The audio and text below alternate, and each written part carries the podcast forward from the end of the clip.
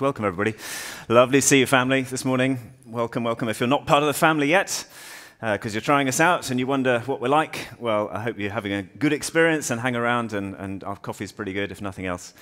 Um, if you're just visiting and you belong to a different family somewhere else, then uh, take love and greetings from this church family gather this morning. I wonder if you, would you, be okay uh, just as we get going. Uh, um, my, my, heart is still kind of, and mind is still sort of racing a bit with a whole bunch of things that may not be you. But I'm just going to ask that we just are quiet again. And can you get in touch as, as, we just, as I just pray, come Holy Spirit again, just get in touch with some of your deeper desires, your deeper longings, your deeper hopes and yearnings for yourself in relation to your walk with God. Can we just do that for a moment? Thank you, Lord, for your presence. Thank you for your presence always, but we're asking, Lord, that you would magnify your presence to us. And in the awareness of you being with us, Holy Spirit, you would direct our, our hearts and our, our minds. You'd bless us to be receptive. You'd help us, Lord, in the way that we think, in the way that we act, speak out. But Lord, we pray that you'd nourish us, Lord. You're, you Jesus, you are the bread of life. You have good food for us today.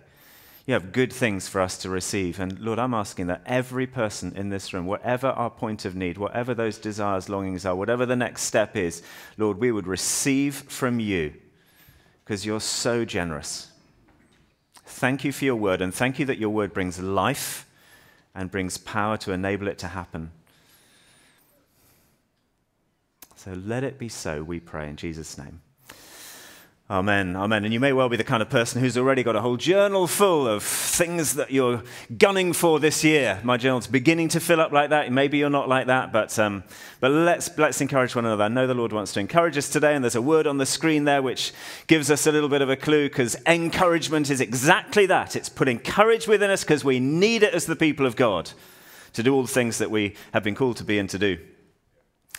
Uh, and, and, by the way, there's a whole load of things to connect with. I, I, just want to flag element again. That is coming up. It's come back. And, and just to say it, it is this place where we go deeper with God and we wrestle with some of those questions. How can I hear God more clearly? How can uh, I, I, know what gifts He's given to me? How is the Holy Spirit moving? What's the church for? What's my part within it? All those kinds of things. And uh, I know it's been significant part of many people's journeys over the years. So do, do connect with that if that's uh, where you're at. You're not already, well, even if you are already part of a life group or you're just, you're, you're, you're not connected. I'll say a little bit more about that maybe later. Uh, many years ago, I was in France as a student doing a gap year, and I was teaching English, and one of my students was unemployed. Um, and I asked him what he used to do during the day because he was unemployed, and he said, I'm a poacher. Poaching is what I do. It's very lucrative. I just go into the woods and catch stuff and sell them. And, and uh, he was a good guy, and I enjoyed going out with him into the woods sometimes. And he took me to, he took me to a, a river once where the salmon were flowing, because he used to catch salmon. That was one of the things that he did. And I remember being incredibly inspired. Um, it, they weren't in full flight, but I remember see, seeing some of them at least uh, swimming upstream as they do, overcoming all these sort of obstacles and the, tr- the fallen trees and the rocks and the, and the whatever, and jumping up things and, and, and escaping poachers like him. And by the way, he used to, he used to stand behind, he was a canny, canny guy, he used to stand behind the waterfall. And as they were jumping up, not all of them made it first time. He had this whacking great big net. So just fall down straight into his net. So much simpler, he said, than using a kind of a rod and all of that. Just that's how you poach salmon. Don't you know? You learnt it from me. But I was inspired by, by, by all of this, seeing these, these uh, salmon and learning a little bit from uh, him about their motivation to get upstream, which is their, to their spawning ground, which is all about new life, right? And it's all about kind of multiplication. It's all about salmon being true to who God has created them to be and doing the thing that you know, he's made them to do, all of that. And then I remember on this occasion, uh, I saw uh, one floating down this way, and he said, and you may know the phrase, only dead fish float downstream. Only dead fish float downstream. I remember him saying it, and maybe you've heard something like that before. It's the first time I'd heard it from him. Because fish swim wherever they need to, and sure, sometimes they swim with the current, but often they're swimming against it as well. But fish that drift with the flow are dead fish. No mission, no direction, no bigger purpose, no resistance to that. As you will know from Andrew's message last week, and if you weren't here last week, as we kick off this series, which we think is going to, we're going to dip, the Lord has told us to dip in and out of all, all year, then you need to hear Andrew's message from last week. The Lord is calling us as a church family, as Trinity, to courageous resistance. How is the Holy Spirit going to lead us to become a more radical, more biblical, more passionate group of people? group of Jesus followers whose motivation, a bit like the salmon, is all about new life in us, in others. It's all about fruitfulness, multiplication, faithfulness to our own nature, being who God has created us to be, and doing the things that He's called us to do. I get excited about that. We are the local church, we are the hope of the world. As Bill Hybels and many have said, as the Bible says, we're the hope of the world. The world that's in a mess, God's plan for the, hope, for, for the world is, is the local church. We're his plan A, there isn't a plan B. We carry all that the world needs in our hands and our hearts. It's called a saving, loving relationship with Jesus Christ. That's who we are. That's what, what he's made us to be. That's what he's called us to bring and to be. And, but we need courageous resistance, right, in that place. We need to be a resistance movement in the sense of being on the front foot are we on the front foot as a church, local church, church in the nation? Are we on the front foot? Fighting for something. What? Fighting for freedom. God's version of freedom. The Kingdom Manifesto version of freedom that Jesus himself quotes in Luke 4 from, from Isaiah.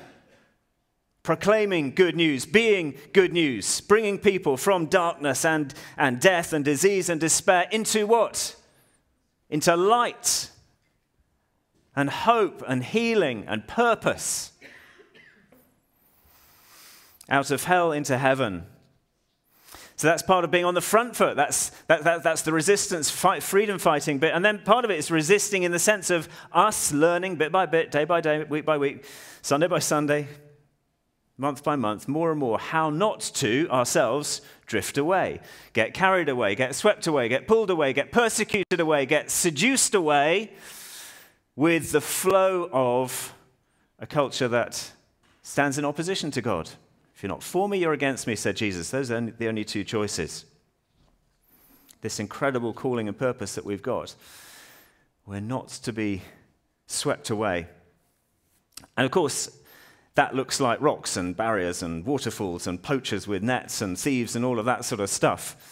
Every assault of the enemy of God will come against us. Subtle stuff and blatant stuff. But for today's, today's purposes, especially, we're looking at the flow of the culture, the flow that's against us, the strong currents that are overwhelmingly in opposition to God. That takes courage. It means being more and more fully alive in Jesus, not, not dead fish floating down the stream, right? It means being alive. A fish that's alive, fully alive, does what it needs to do. So, friends, we need to be fully alive and we need to be asking God to bless us with courage as we do that. Daniel was this remarkable, courageous resistor. And I know he's a bit of a Sunday school figure, but for good reason. He is a remarkable guy. So let's be inspired again a little bit by who he was, what he did, how he stood, and how he exhibited this. I'm not going to read all the verses, but could you find Daniel 1 on your devices? Because it's just helpful to have the Word of God open. Check that I'm not, you know, talking nonsense. And uh, if we could just have those words on the screen. I'm going to read bits of it. So you, you know that they've been, uh, he, they've been exiled in, um, in Babylon. Daniel, a bunch of mates, other Jews have been exiled from uh, their own land into Babylon, where Nebuchadnezzar is the king. And the king assigned them a daily amount of food and wine, and they were to be trained for three years, these young, uh, healthy, intelligent people, men. And after, they, after that, they were to enter the king's service. Among those who were chosen were some from Judah, so Daniel, Hananiah, Mishael, Azariah. The chief official gave them new names, interesting, but Daniel resolved not to defile himself with the royal food and wine. He asked the chief official, so, so, Daniel asked the chief official for permission not to defile himself in that way. The, office, the official said, Well, I'm afraid of the king. Why should he see you looking worse than all the other men in your age? He'll have my head because of you. So Daniel then spoke to somebody else. He spoke to the guard. Please test us, your servants, for 10 days. Give us nothing but virgin water, the original Daniel fast. Then compare our appearance with that of the young men who eat the royal food, and then treat your servants accordingly. So the, the guard agreed, and at the end of the 10 days, Daniel and his mates looked healthier and better, better nourished than any of the other young men. And so to these four men, God gave knowledge and understanding of all kinds. And at the end of the time set by the king, the chief official presented them to Nebuchadnezzar. He talked with them. He found that none equal to Daniel, Daniel, Hananiah, Mishael, Azariah, so they entered the king's service. And in every matter of wisdom and understanding, he found them ten times better than all the wise men of his kingdom.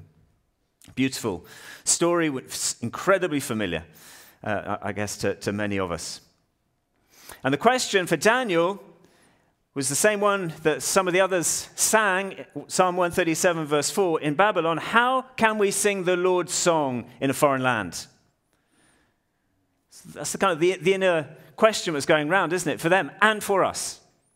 How can we sing the Lord's song in a foreign land? The whole book teaches us that the world will always be a foreign land. The people of God will always be strangers, surrounded by uh, a hostile world and culture.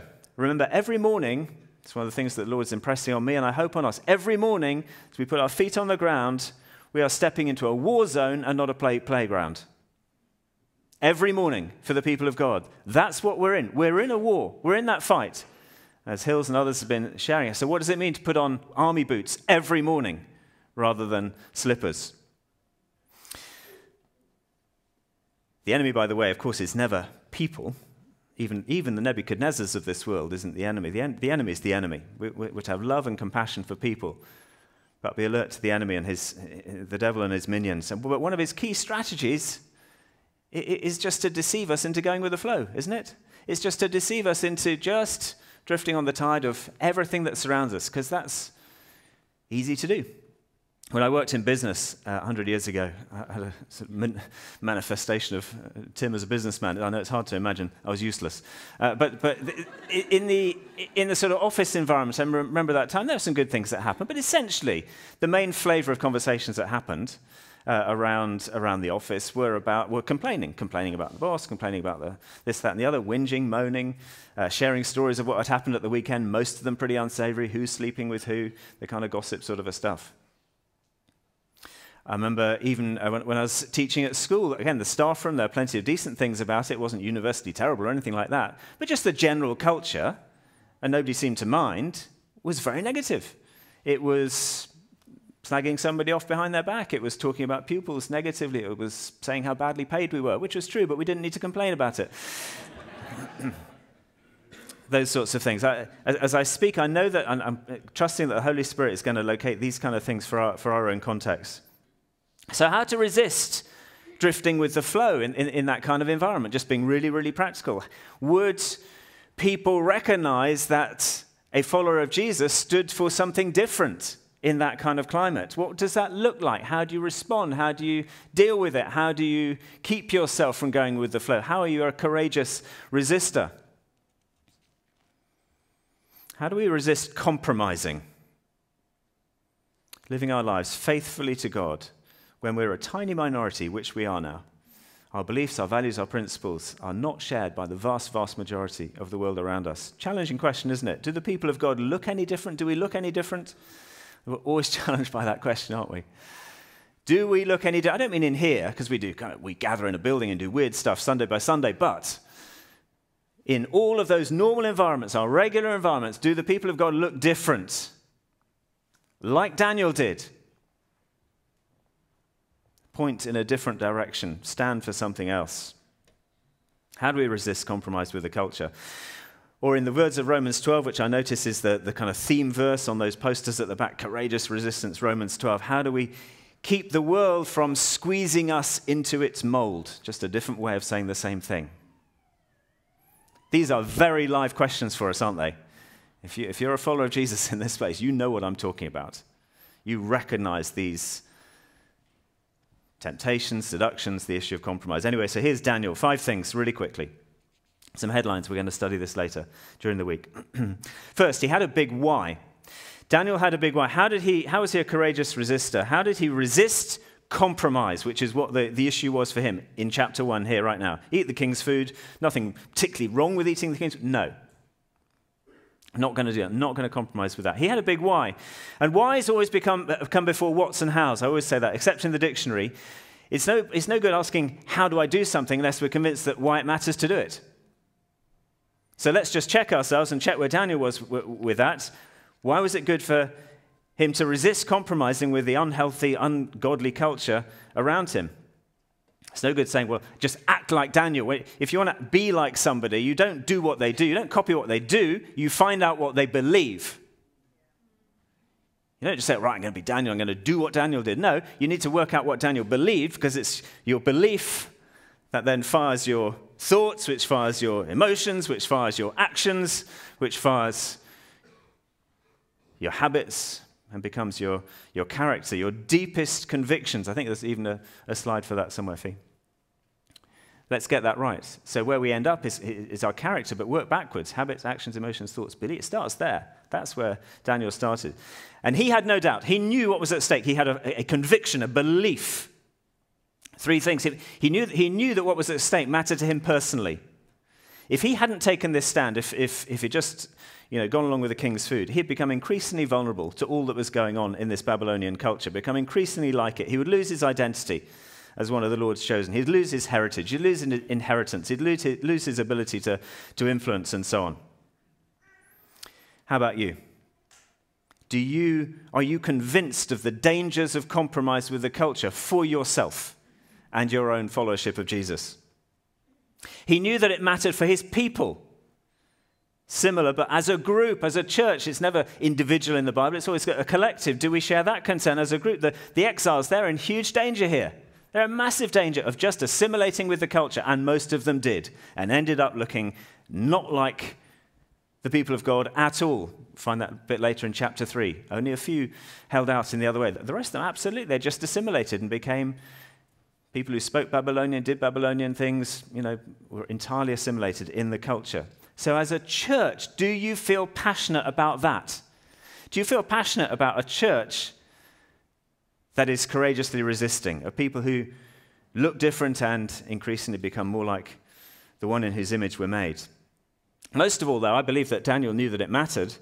Yes, for himself personally, his own sense of integrity, who he was, what he's called to be and do. Yes, exactly the same for, for the people of whom he was a part, but ultimately resisting compromise and pursuing holiness to. Re- use that word for the honor and the reputation and the glory of God. That's what he was utterly captivated by. He was completely captivated by the name and the glory and the reputation and the honor of the God he believed in. And that was at stake. So, again, I ask us is that your conviction? How deep does that conviction run in me, in you? Do we share it? But that's a pretty big why. That's a pretty big why, and it enabled the rest to, to, to, to, happen to some extent. So, second, he was really alert to the danger. He was just very alert, he was very on it. Because compromising happens, going with the flow happens when our desire for comfort outweighs our conviction. Shorthand, I know, simplistic, I know, but basically that's it. Think about that. When we compromise, it's because our desire for ease, the path of least resistance, comfort, to which our flesh defaults. We all default to comfort. What, what's easiest for me? What's best for me? What's most comfortable for me? When that is bigger than the conviction, we'll compromise. We'll go, yeah, actually, yeah. I'll, I'll just, I'll just slip into that thing. I'll just go with the flow just there. That's what happens. Daniel was really alert uh, to us, uh, to, to, to that dynamic. It would have been much easier for him to have said, yeah, just to accept the king's food like everybody else. Of course it would. It's often very uncomfortable, costly to have principles and to stand up for them. We know this, right? But let's think about the culture around us, of the cultures where we are. Being honest in your financial dealings when many around us are trying to beat the system. What about keeping Sabbath in a society that's totally rejected that beautiful gift for, for how we order our time. Sexual imagery is everywhere. Porn has never been more accessible, available, and even acceptable in the culture. So, kind of, nobody needs to know if I just kind of go with, go with the flow for a bit. Feels like a comfort option. Not cheating on your employer by skimping on your work it's all around us. Not cheating on your friends by talking about them behind, your, behind their backs. Taking responsibility for yourself in a world that is constantly wanting to blame other people, play the victim card, and it's somebody else's fault. Many of us are parents in the room. Hills and I used to wrestle in, in this era of compromises, we brought the kids up years ago. Loads of issues where the world is doing it one way, the flow, the, the flow is a strong one and it's going that way. And what does it mean to be the salmon who is courageously resisting in the other way in relation to some of the things that crop up in parenting? We wanted, we wanted to equip our children to think differently, to have some convictions which then played out in different choices, but they need help with that. We need help with that. They need help with that. What about the sports matches clashing with Sunday mornings? or other commitments? What about the parties where things were going to be allowed in that home which you wouldn't allow in your own home? What about boundaries around screen time? What about conversations about sex and about sexuality? All as part of the way that we want to equip and encourage the next generation, which we must do, because if we don't do it in Jesus' way, if we don't, under the Lord's help, bless our younger ones to grow in courageous resistance, it's not that they're not going to be influenced by us, it's just uh, by, by, anybody, by nobody, it's going to, they'll be influenced by the culture, right? And we see it every day being played out in different kinds of ways. Our kind of culture, which is do what you feel, be who you want to be kind of culture, and it will sweep them downstream, which is tragic. Develop some family mantras. We had some family mantras. Do the right thing, not the easy thing. Do the right thing, not the easy thing. In other words, conviction over comfort. You know, flip it round. Easy to say, harder to do, of course. But Daniel could see this. He could, he could see the dangers, basically. He was really alert. He knew that there's this strategy to, to assimilate him into the culture. And part of it he had to go along with. He had no choice. He didn't have a choice in whether his name was changed. I mean, that's a pretty significant thing. Effectively, the culture saying, no, no, no, you're not this, you're that. You're a different identity. Recognize that? You're not who God's made you to be, you're, you're this. We're going to change that. The education system, the philosophies around it, all of that. They're, they're isolated already from their home, so it's quite a vulnerable place. Remember, we're strangers in a foreign land. Seduced, then, even, here was the next one. He's alert to this, this, this seduction of the royal treats, the royal treatment, the royal food, and, and everything that went with it. The easy thing would have been to go along with it. It was going to cost him to make a stand, but he saw the dangers. He knew where that would lead. He needed to put conviction over comfort. Otherwise, he was in trouble. How about you? How about you? What are the, what are the principles, values, those kinds of things that you're alert to in your regular day to day environments that risk being the ones that help you to drift downstream? I know it's a massive question, and we need to be asking the Holy Spirit to, to make us sensitive and, and alert to this alive. How could you be seduced or led into compromise? Where's the pressure on you? Where's the pressure from the culture just to believe and behave in a particular way that is simply unlike Jesus? And we could, we could apply that to almost every realm of life, couldn't we? We could think about sexuality, for sure, or the, the, the kind of conversation around sexuality. We could think about pornography. We could think about politics and the way that we engage in that and speak about that, the lens through which we look at that. We could talk about money and celebrity and family life, for sure, in all of these areas. How do we arrive at the opinions that we hold about things? How do we know what's true? We could think about whether we're compromising with an unhealthy culture around just things like greed, food, self indulgence, escape routes, alcohol, humor, what we watch, what we listen to, let alone the ever dominant and increasing world of social media. What are the cultural waters of most social media? what's the cultural flavor on Instagram or TikTok or Facebook or Twitter or whatever? Just focus a minute on your own place of work. Let's make it practical. So some of those are sort of out there. But what about your place of work or the place where you spend most of your, your time day to day? That, that world, that environment right there. And if you're not in a, a regular place of work, somewhere where you hang out regularly, uh, engage in conversation, or you're, you're part of a, a, group that does, in the gym maybe, or, or, or at the checkout, or um, in the hairdressers, or whatever.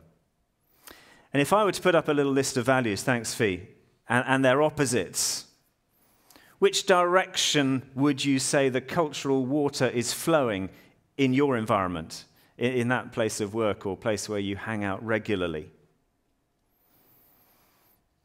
If you've got some opposites there, honest, dishonest, it's the kind of cultural flavor. Just let you look at that list, muse about it just for a minute. You can't take all of it in. We could have filled three screens with the same sorts of things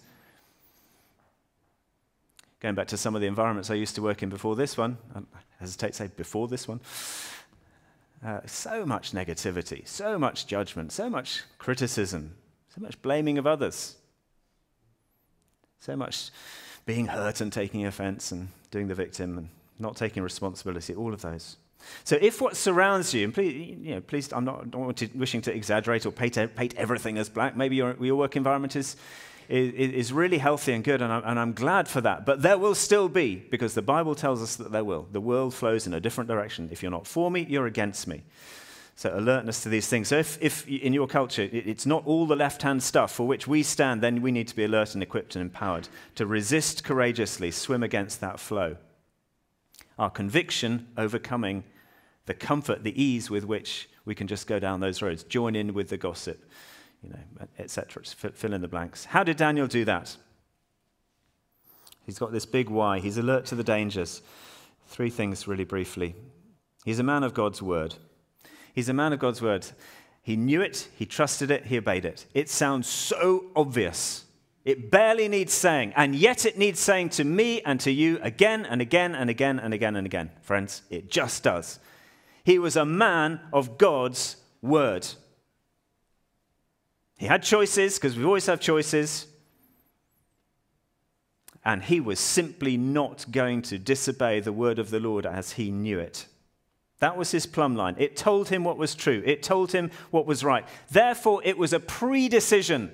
That matters, doesn't it, with convictions? He didn't have to suddenly think in the moment, gosh, I wonder what I think about this. I'm not, oh, da, da, da.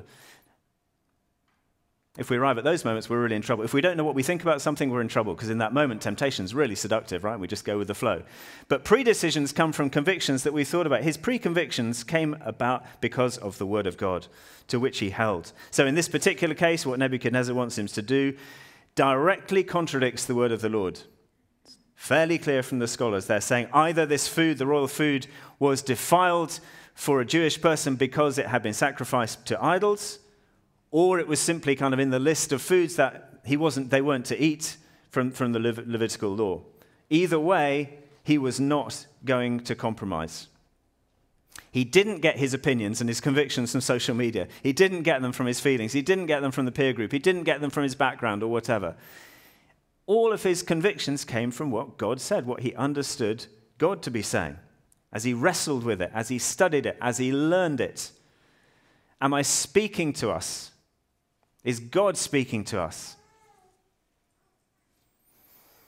That's where he found the authority for his life, not, not, not as a book of helpful advice, but as God's word.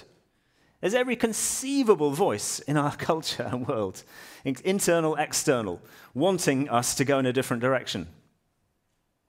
Whose voice has preeminence in the ways that Daniel did conviction over comfort. So, under great pressure, he stood, stands on this truth and he says, Exodus 23 has a lovely verse. I came across this. Don't follow the crowd in doing wrong. Really simple. Don't follow the crowd in doing wrong. So he didn't, whatever the cost was going to be. By the way, he could easily have justified things to himself, couldn't he? We've always got some excuses. Do, you have that narrative in your head sometimes? Easily got, you know, the, the kind of, well, you know, I haven't really got a choice because if I eat it, they're going to kill me. Or in our context, if I do that, well, they're going to do this to me, and that's frightening, right? There's always that kind of excuse available. Maybe it's not really that big of a deal. Daniel could have said it's only food, or whatever the equivalent. It's only a small lie. It's only 20 minutes of porn. I'm not going to be addicted. Nobody else needs to know, etc., etc., etc. God knows my heart. He knows my heart, but, but in this case, or a bit more spiritual, God's brought, Daniel could have said, God's brought me here for a reason. He wants me to, to be an influence for him. So if I don't fit in, you know, it's not, it couldn't, might not go well for me. When I get to a position of power, then I'll kind of allow my convictions to rule my choices and actions. Now, this was a red line for him, and he wouldn't cross it. What God said mattered more than what anybody else said, whatever the cost, whatever the fear of the consequences. He didn't know how it was going to turn out. He was a man of God's word. How about you? Daniel was a man of God's people. Just briefly, he couldn't have done it alone. He's already, they're already isolated to some extent, but it's a bit sad that the others get slightly less of a press than Daniel. But there's this group together. That's not an accident, is it? Come on, there's no such thing as the solo Christian. Those who say, well, I've got this relationship, me, me and God, we're fine, we do this relationship with God, but that thing about church, no, I don't do church. Mm-mm, sorry. God's word doesn't allow that. We're called to community. It's where we grow, it's where we learn, it's where God reaches us, grows us, refines us in, commun- in close proximity to each other. I can't prove it from, from this text here uh, as it happens in Daniel chapter 1, but I have absolutely no doubt that these four guys encouraged each other amazingly. That they kind of held each other, they prayed for each other, they supported each other. I want to ask is, are you in an environment like that? So we love our Sundays, we love gathering week by week, but it's why we do week by week talk about things like life groups and smaller groups and element and environments where we get to seriously be us and share our stuff and encourage and be encouraged because we don't do this alone. We can't. We're not meant to, we're not called to. Please, friends, at the beginning of a year, talking to Trinity Church family members, even, well, even to be a member of the family, we don't use that language, but it, it is to be part of something that's an environment where you're, you're sharing at that level, you're growing at, at that level. Otherwise, what? We're more vulnerable. And he was a man of God's presence last. He had a big why. Knew why he wasn't compromising, knew what the dangers of that were. He was very alert, very sensitive to, to what they were. Might have been easy to miss, but he was, he was sharp about it. He's a man of God's word. That's what he stood on. He's a man of God's people because he needed people around him and giving and taking in that environment. And he was a man of God's presence. Simply put, and we see this as we work through the book, you know the story. Daniel prayed about everything. Daniel prayed about everything. Do you know, I was talking to somebody just this morning who is on that journey and really eager to grow in their ability to bring everything to God rather than just from time to, oh gosh, you know, I haven't actually prayed, I haven't spoken to God about that, I haven't thought about that. Everything. Pray about everything. Might feel miles away from God. That's fine. Talk to Him about it. Might be having a really bad time, really good time, some, it doesn't matter. Daniel just brings everything, not just the big problems, talks about everything. He prayed. He's just in this habit. Because in the presence of God, things are different his fears, his challenges, desires, weaknesses, the whole lot. Someone who had learned, was learning to walk with God. Is that you? Sharing everything, talking about everything, growing in that relationship. That's how he was sensitive to the danger. That's how he was alert to the consequences of compromise and, and, and the need to resist it. And he did that with great courage. Of course, he did. Huge courage. I mean, can you imagine the scene? It's very hard to put yourself there, but I mean, that takes a lot of courage, doesn't it? I don't know if you, are called to exercise that courage to the same level in that same way. I'm not sure I have in my life, but he really did. Not knowing what the consequences were could have been easily fatal. And by the way, we get to the lion's den in the next chapter, so, you know, the pressure is ramped up. See that next week. It's what gave him the ability, by the way, to resist the king with great humility, too. He wasn't also, can I say, arsy and confrontational about it. He, he wasn't, was he? He was quite humble about the whole thing, didn't it wasn't all guns blazing confrontation. We're not called to confront people in that kind of way. The devil, yes, people know. He did it with real wisdom. He had a shrewd idea, God given, I'm sure, to suggest the different diet. Did it with perseverance. The first guy said, No, I'm way too scared. So he, he perseveres, he goes to the second guy. There's a lot of good qualities here, but I want to say he acted with enormous faith. He acted with enormous faith because he trusted, chose to trust that God would come through. He was going to do the right thing. He was going to say no, not the easy thing, which was to say, okay, I'll take the food. He was going to eat vegetables and water. That's what he was going to do, and he was going to trust God to take care of the rest. He didn't know what that was, but he trusted that God would take care of the rest. He was pretty convinced that God was going to come through. He even said as much in faith, as a faith declaration. See what happens after 10 days. He didn't know that he was going to end up in front of the king, being a, in a position of influence. That wasn't his objective, and it doesn't always work out that way. It wasn't if I do this, then I'm going to get that. There'll always be reward for obedience, but it might be this side of, it might not be this side of heaven. Plenty have made similar choices and got martyred. But the decision's the same. Whatever the consequences, I'm standing courageously with God. I'm resisting compromise. So, how are we going to grow, friends? Trinity Cheltenham in courageous resistance this year, becoming that more radical church, that more loving church than we already are, that more passionate church about the King and his kingdom, being fruitful followers, just compared to our starting point right now. How are we going to grow? How are we going to move? I know that we don't want to stay the same. You don't want to stay the same individually. We don't want to stay the same as a group. We want to grow in this. And we want to grow in resisting compromise. I know that you want to be a salmon you know, swimming strongly, fruitfully, powerfully against the flow of the current of the culture in your environment? Well, there may be some other strategies, but without these ones, we are not going to move an inch. We need to do it together. God's called us together. We need to be a people of His word, and we need to be a people of His presence, making room, making room for Him again and again in our different environments. Yes, in here, but in our daily walks. Again and again, making room to encounter Him, to meet Him, developing habits of seeking Him, waiting on Him, sharing ourselves fully with Him, depending on Him, growing more sensitive to His voice, being faithful, faithful, and obedient to what He says, and all through the power and the grace of the Holy Spirit. Courageous resistors.